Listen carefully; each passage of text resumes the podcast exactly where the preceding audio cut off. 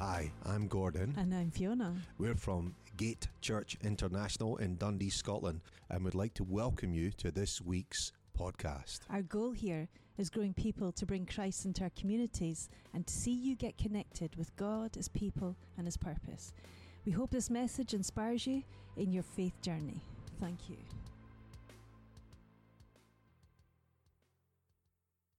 What we're going to look at today is the Transfiguration. But we're going to start, you read about it, well, various of the Gospels. We're going to look at it in Mark's Gospel. It's in chapter 9. We're going to go towards the end of chapter 8. Because Christianity should be easy, shouldn't it?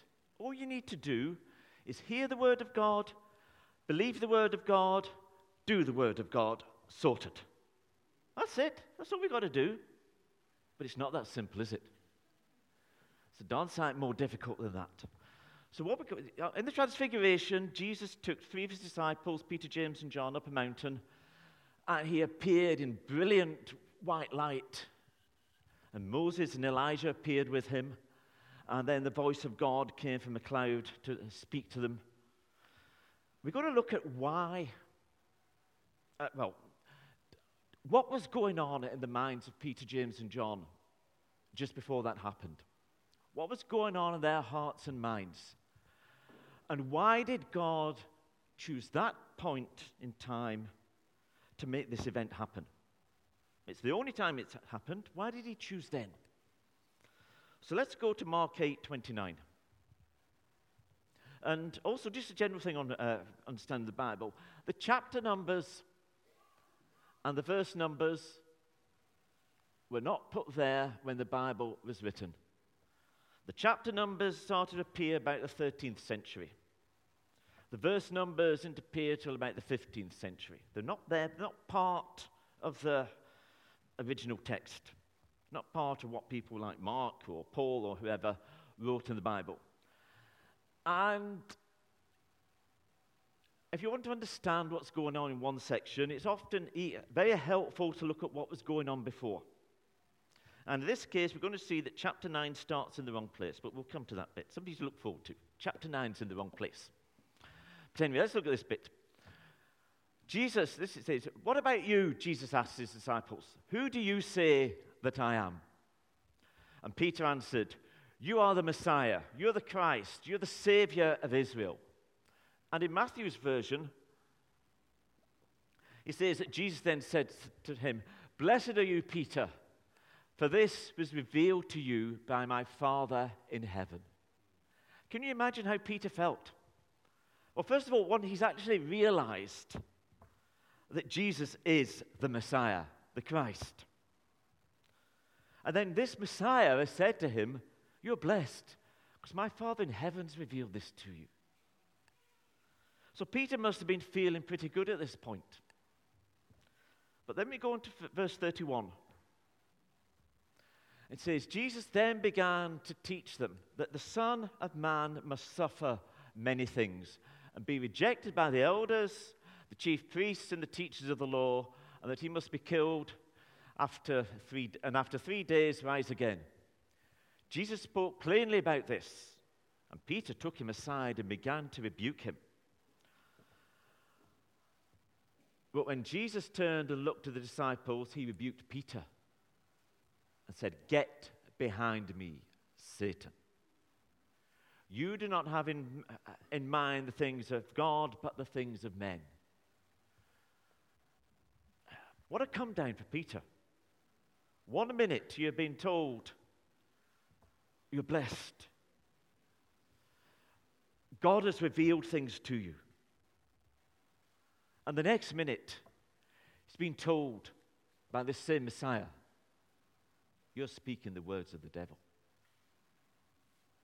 Can you imagine how Peter felt? And, and it's uh, so easy to do that, isn't it? We have one point where we do actually sometimes get things right. Like I got my choice of clothes on Friday night right. sometimes it happens. But then, as I often do with my wife as well, I'll, I'll make some great big boo boos the next day. We make a mistake, and we can fall flat on our face immediately afterwards. But understand, what's going on with Peter as well. He said that Jesus is the Messiah, he's the one who's going to save Israel. And then Jesus starts telling him, I'm going to be handed over to men. They're going to beat me. They're going to make me suffer. And I'm going to be killed. Now, I know he mentions the resurrection as well, but the re- before the resurrection happened, any mention Jesus made of it just went right over the heads of the disciples. They had no idea what he was on about when he talked about uh, the resurrection until it actually happened. But this Messiah saying, I'm going to be killed. And you're thinking, you know, Peter thinking, well, how on earth can you be the Messiah if you're going to be killed? If you're going to be betrayed into the hands of men, handed over to the chief priests, to be beaten, and then killed. How does that, how do these two things fit together? You can understand the conflict, the, the confusion that's going on in his mind. Let's go to the next bit. Jesus then makes things even worse. Remember, Peter and the other disciples, they'd left homes to follow Jesus. They made a major sacrifice to follow Jesus. And then this man, which they've committed their lives to, tells them he's going to be killed. It says, Then Jesus called, you might think at this point Jesus will try and soften things a little, make it a little more palatable. But Jesus doesn't do that. He makes it even worse. It says, Jesus then called the crowds to him along with his disciples and said, Whoever wants to be my disciple must deny themselves, take up their cross, and follow me. For whoever wants to save their life will lose it. But whoever loses their life for my sake and for the gospel will save it. What good is it for someone to gain the whole world yet forfeit their soul? So Jesus hasn't just said he's going to suffer. He said to these disciples, You're going to suffer. You've got to be prepared to suffer as well. Talks there about taking up their cross. And we don't appreciate just how much that meant. Because crucifixion was designed by the Romans to be the most humiliating and painful death they could imagine, they could think of. It was designed to utterly humiliate the people who were being crucified and to say to everyone else, Look, this is what happens if you defy the Roman Empire. And they, part of that process, they were made to carry the cross the crossbeam on the cross, they were made to carry that through the streets on the way to the place of crucifixion. And the people Jesus was speaking to would have seen that happen many times. And when he says, You've got to be prepared to carry your cross, they knew what it meant. Then you've got to be prepared to be utterly rejected, utterly humiliated, and possibly killed if you want to follow me. Peter, James, and John had done this. They had chosen to follow Jesus, they had left homes. And now this Jesus is telling them first, he's going to die. And they've got to be prepared to die. But there's other things mixed in there as well. It seems, it seems crazy. Why, why would you follow someone when they're telling you they're going to die and you've got to be prepared to die with them. He says, if you want to save your own life, you will lose it. Actually, it's the most sensible thing. Following Jesus is the most sensible thing you can do. We have an inbuilt desire, a natural instinct to want to save our own life. We will when we find ourselves in situations which are getting extremely uncomfortable or much worse, we love to find a way out. We want to withdraw from the situation. And Jesus says, if you do that,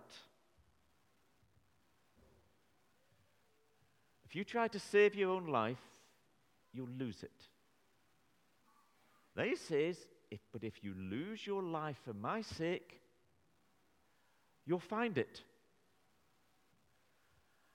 So the confusion in the disciples is mounting. I mean, Jesus said these things. How on earth do you make sense of it? And then if we go on to verse 37 and 38.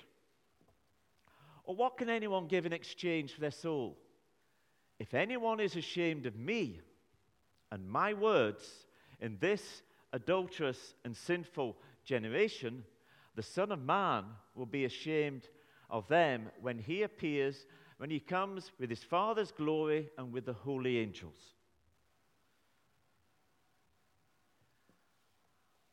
look at those words. If you're ashamed of me and my words in this adulterous and sinful generation, and those words apply to us in this generation too. Because those words of an adulterous and sinful generation are just as applicable today as they were 2,000 years ago.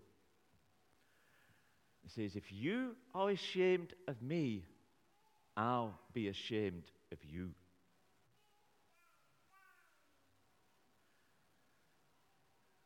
Do we want Jesus to be ashamed of us or do we want him to be proud of us? But then again, put yourself in the position of the disciples. They're hearing this. But then again, there's this stuff mixed in with it. He's talked like this about not being ashamed of his words. He's talked about the suffering. And he said, When I appear in my Father's glory. What's he going on about now? He's going to be killed. He's going to be handed over and then killed, crucified. Then he's going to appear in his Father's glory. And he's going to return with myriads of angels. How can you mix these two things together? How can you fit them together? And then we go to chapter 9, verse 1. Though it should actually be chapter 8, verse 39. Find out when I get to heaven whether I'm right or not. And this verse has caused people trouble. Because Jesus said, Truly I tell you, some of you are standing here will not taste death before they see the kingdom of God, that the kingdom of God has come with power. And this has caused problems. So, what on earth, how did this work out? Some people thought, well, it's talking about the second coming, but the people all died before Jesus, obviously all died before Jesus. Jesus hadn't come back yet. They didn't see Jesus come back. Other ones have said oh, it's referring to the transfiguration, which we're actually going to get to in a minute. Others have said it refers to the resurrection. Others have said it refers to the coming of the Holy Spirit. But let's look at what has just been happening, what Jesus has just been talking about. He's been talking about, quite clear that he is the Messiah. He's going to come in his Father's glory. He's going to come in myriads of angels. He's got all power and authority. He's also been talking about he's going to uh, be handed over to the chief priests. He's going to be suffer. He's going to be beaten. He's going to be mocked. He's going to be nailed to a cross. And humanly speaking, these seem to be poles apart. How can you put those two things together? And what Jesus is saying here is this you will see that through this suffering, the kingdom of God is coming with power. You see, what happened on the cross? There's various things, but we emphasize the humiliation. Jesus was humiliated the cross, and he was. Most of the pictures you see, if you see pictures of the crucifixion, Jesus has a loincloth around him. He was almost certainly completely naked because they designed crucifixion, their aim was utter humiliation of the person being crucified. It involved tremendous suffering. It was one of the most horrific means of death invented by man. But it was also an act of authority. It was an act of power. Because on the cross, Jesus defeated sin, he defeated death, and he defeated the devil. And Jesus is saying to them, Look, you think this is going to the cross and all this suffering is crazy. You think it's completely at odds with my being the Messiah, with the kingdom of God coming with power. You will soon see that it's absolutely central to the kingdom of God coming with power. Let me read you, it's not going to appear on the screen, from uh, Colossians chapter 2, verses 13 to 15. And there Paul says, When you were dead in your sins and in the uncircumcision of your flesh, God made you alive with Christ. He forgave us all our sins, having cancelled the written code with its regulations that was against us, that stood opposed to us. He took it away, nailing it to the cross. And having disarmed the powers and authorities, he made a public spectacle of them, triumphing over them by the cross. The cross was an act of power. We, the whole human race, were in a mess because of sin, because there was a sentence of death against us because of sin. Jesus went to the cross and took all of that sentence of death upon himself. All the punishment that every little bit of our sin deserves, Jesus took upon himself on that cross. And sin was defeated. And death was defeated. The only reason death has any power over us is because of sin, because of our sin against God. Jesus cancelled out that judgment against us. So, as Jesus says elsewhere, even though we die, we will live forever. You know, one day we're going to be raised from the dead. You can get people to sell experience holidays or experience, you get experience gifts. Well, nothing's going to outweigh that experience. You know, we don't need to fear death anymore. Because one day, if we die before Jesus comes back, we're going to be raised again. And we're going to have a new body. And he defeated the devil. Because of sin, Satan had power over us. Because of Jesus, we have power over him. You see, now, I don't want you to get any uh, nonsense ideas. I've heard some of them say, you know, it says in Peter that the devil prowls around like a lion looking for someone to devour. And I've heard some preachers say the, uh, the devil's got no teeth. That is utter nonsense. It's a cheap preaching point and nothing else. All you need to do is look at history, look at the world, look at the news, look at life. The devil has got teeth. I don't want any cheap, airy fairy nonsense. But James says, resist the devil and he will flee. We need to understand that as well. There is a, deep, a dark spiritual battle goes on in the nation and sometimes in our own lives. The devil is the one who needs to flee. And in Revelation 12, it says, They overcame him. The devil waged war against God's people, but says, They overcame him by the blood of the Lamb and the word of their testimony. We need to be utterly realistic about the nature of the battle, but we need to be even more convinced and realistic and joyous that we know the outcome, that we know which side we are on. And all this was achieved not despite the suffering of Jesus, but through the suffering of Jesus. But it doesn't just apply to Jesus. Because uh, Jesus later on is talking to his disciples about, about, the, about the fall of Jerusalem and about the second coming in Mark 13. And he says to them at one point, his disciples, You're going to be handed over to councils, to synagogues and councils. But don't fear, because God will give you the words to say, to bear testimony to me. You see, when men were hauling up the disciples, they thought they were in charge. They thought they were getting to do what they wanted to do. But what was actually happening was God was putting his people in front of these rulers so that they would hear the word of God. And the same thing happens to, is happening today all over the world. If you look at the prayer uh, diaries of things like uh, organizations like Open Doors, there are Christians throughout the world, Christians this very day, who are facing very severe persecution. But these Christians, many of them, uh, you read about their, their love for Jesus in the midst of these most difficult circumstances. That no matter what the world throws at them, no matter what the devil throws at them, no matter what men and women throw at them, they continue to trust and rejoice in Jesus. And they are overcoming the devil.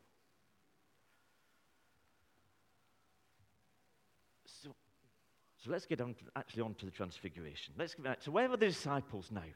They've heard all this stuff here. Let's just read 9 verse 2. After six days, these disciples would have been utterly conflicted. We all know what it's like to be conflicted. You know, there's when you, you just can't make sense of things. You don't know what, what direction to go in. Okay, if the conflictedness is because of sin, the answer is very simple. We need to repent. We don't need a psychoanalysis. We don't need a theological analysis. We don't need counseling. We need to repent. Dead simple. But there are times in our lives when we haven't got a rebellious spirit, we've not got a hard heart, but we just can't make sense of what to do. And these disciples here, they follow Jesus. They want to follow Jesus. They know he's the Messiah. And yet you've got all this talk of suffering, both for Jesus and for them. How does it all work out? And they cannot resolve it. And we all encounter times in our lives when we cannot work out how things fit together. You know the best thing to do in those situations? Let Jesus resolve it. If we try to resolve it ourselves, we'll usually get it wrong. You see, what we like, we like to take half of the truth. You see, you've got, since you've got both halves in all this stuff, you've got one half, you've got Jesus the Messiah, Jesus our Savior, uh, and all, all the rest of it. That's absolutely fantastic. And then you've got the other side where you've got Jesus, uh, uh, Jesus is going to die. You're going to, you've got to suffer with Jesus. And we'll so easily go for one half or the other. Either you go on one side to uh, prosperity gospel, so called. Oh, you're going to be wonderful all the time. Jesus is going to bless you more and more. You believe enough, you get a bigger car, a bigger house, we say a bigger wife. You might not want a bigger wife. A slimmer wife. You got this prosperity gospel, it's utter garbage. It's no gospel at all. And then you go to the other extreme. Oh, you're not allowed to enjoy yourself. Better not smile too much if you want to please Jesus. The, most, the more you suffer, the, the better it is for you. We'll choose half a truth. If all you've got is half a truth, you've got a lie. Let God resolve it. And this is what he's doing here. These disciples are utterly confused in their minds and in their hearts as well, no doubt. And then Jesus takes them up a mountain. Three of them Peter, James, and John. And they're all alone. And there Jesus was transfigured before them. His clothes became dazzling white, whiter than anything you could ever see. And there appeared before them Elijah and Moses who were talking with Jesus. So, first of all, God gives them an experience. Gives them an experience of his glory, of Jesus' glory. You know, some people believe, which otherwise very sensible Christians, believe that miracles have stopped, or gifts of the Spirit have stopped. We need more miracles today. We need more of that. And we, God can give me as many religious experiences as He likes. I'll take them all. Because Sometimes we, there are things that we can work out with our minds. But other times we just need to bathe in the presence of God. Just be surrounded by His glory, just a, a touch or a sense of His presence. Sometimes that's what we need that some of the times. And God gives them that here, these three disciples that.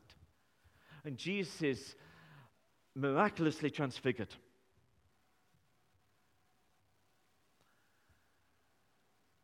But there's also the theological bit as well. Elijah and Moses appear. Now, why Elijah and Moses? Why those two? Because, it's because they, uh, in a sense, they encapsulate the whole of the Old Testament. Two main parts of the Old Testament you've got the law. Moses gave the Ten Commandments, and then all the rest of the stuff which you read about in the first five books of the Old Testament. And then you read about all the disaster of Israel failing to follow the law and suffering all sorts of stuff because of it. As you've got Moses representing that part. Elijah is a prophet, another part, major part of the Old Testament of the prophets. Which again, there's two main aspects to them. One is they're castigating Israel for their persistent disobedience.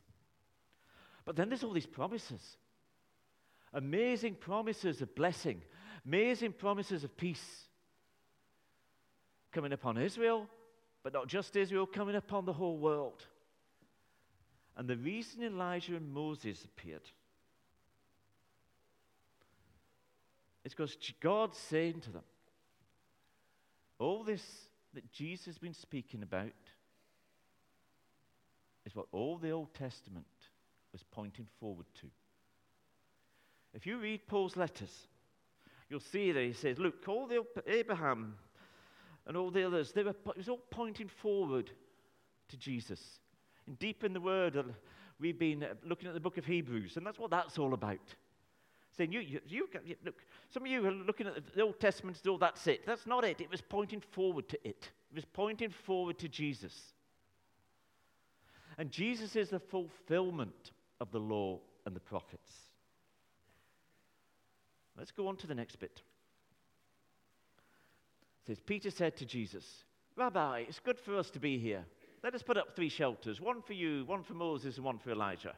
He did not know what he was saying because they were so frightened. And then come to this bit. Then a cloud appeared and covered them, and a voice came from the cloud This is my son, whom I love. Listen to him.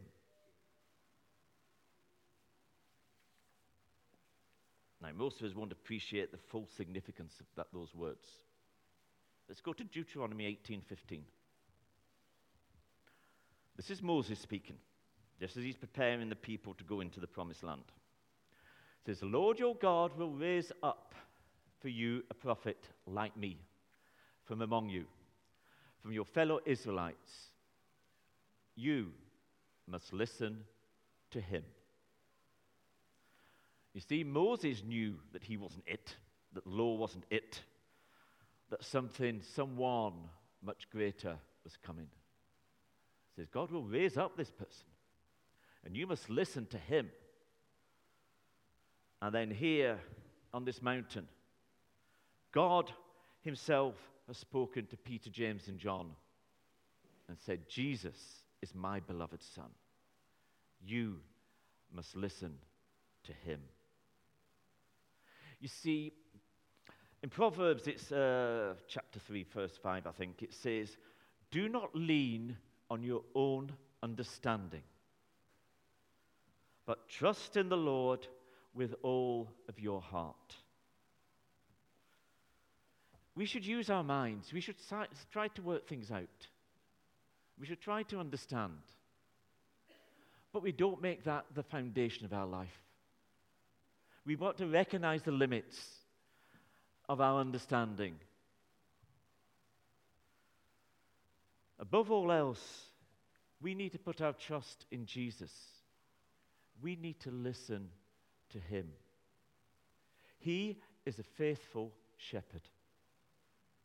When we bow down and put our trust in him, even if we don't understand what's happening in our lives, we have no idea what direction to go in, we find that He is faithful. I've found that He is faithful. At times when I don't know what to do, when I don't understand and don't like the situation, time and time again, I just feel Jesus calling me, just trust in me. Just listen to me. Let me guide you and lead you. Because our God, our Jesus, is a faithful shepherd. Let's stand and pray.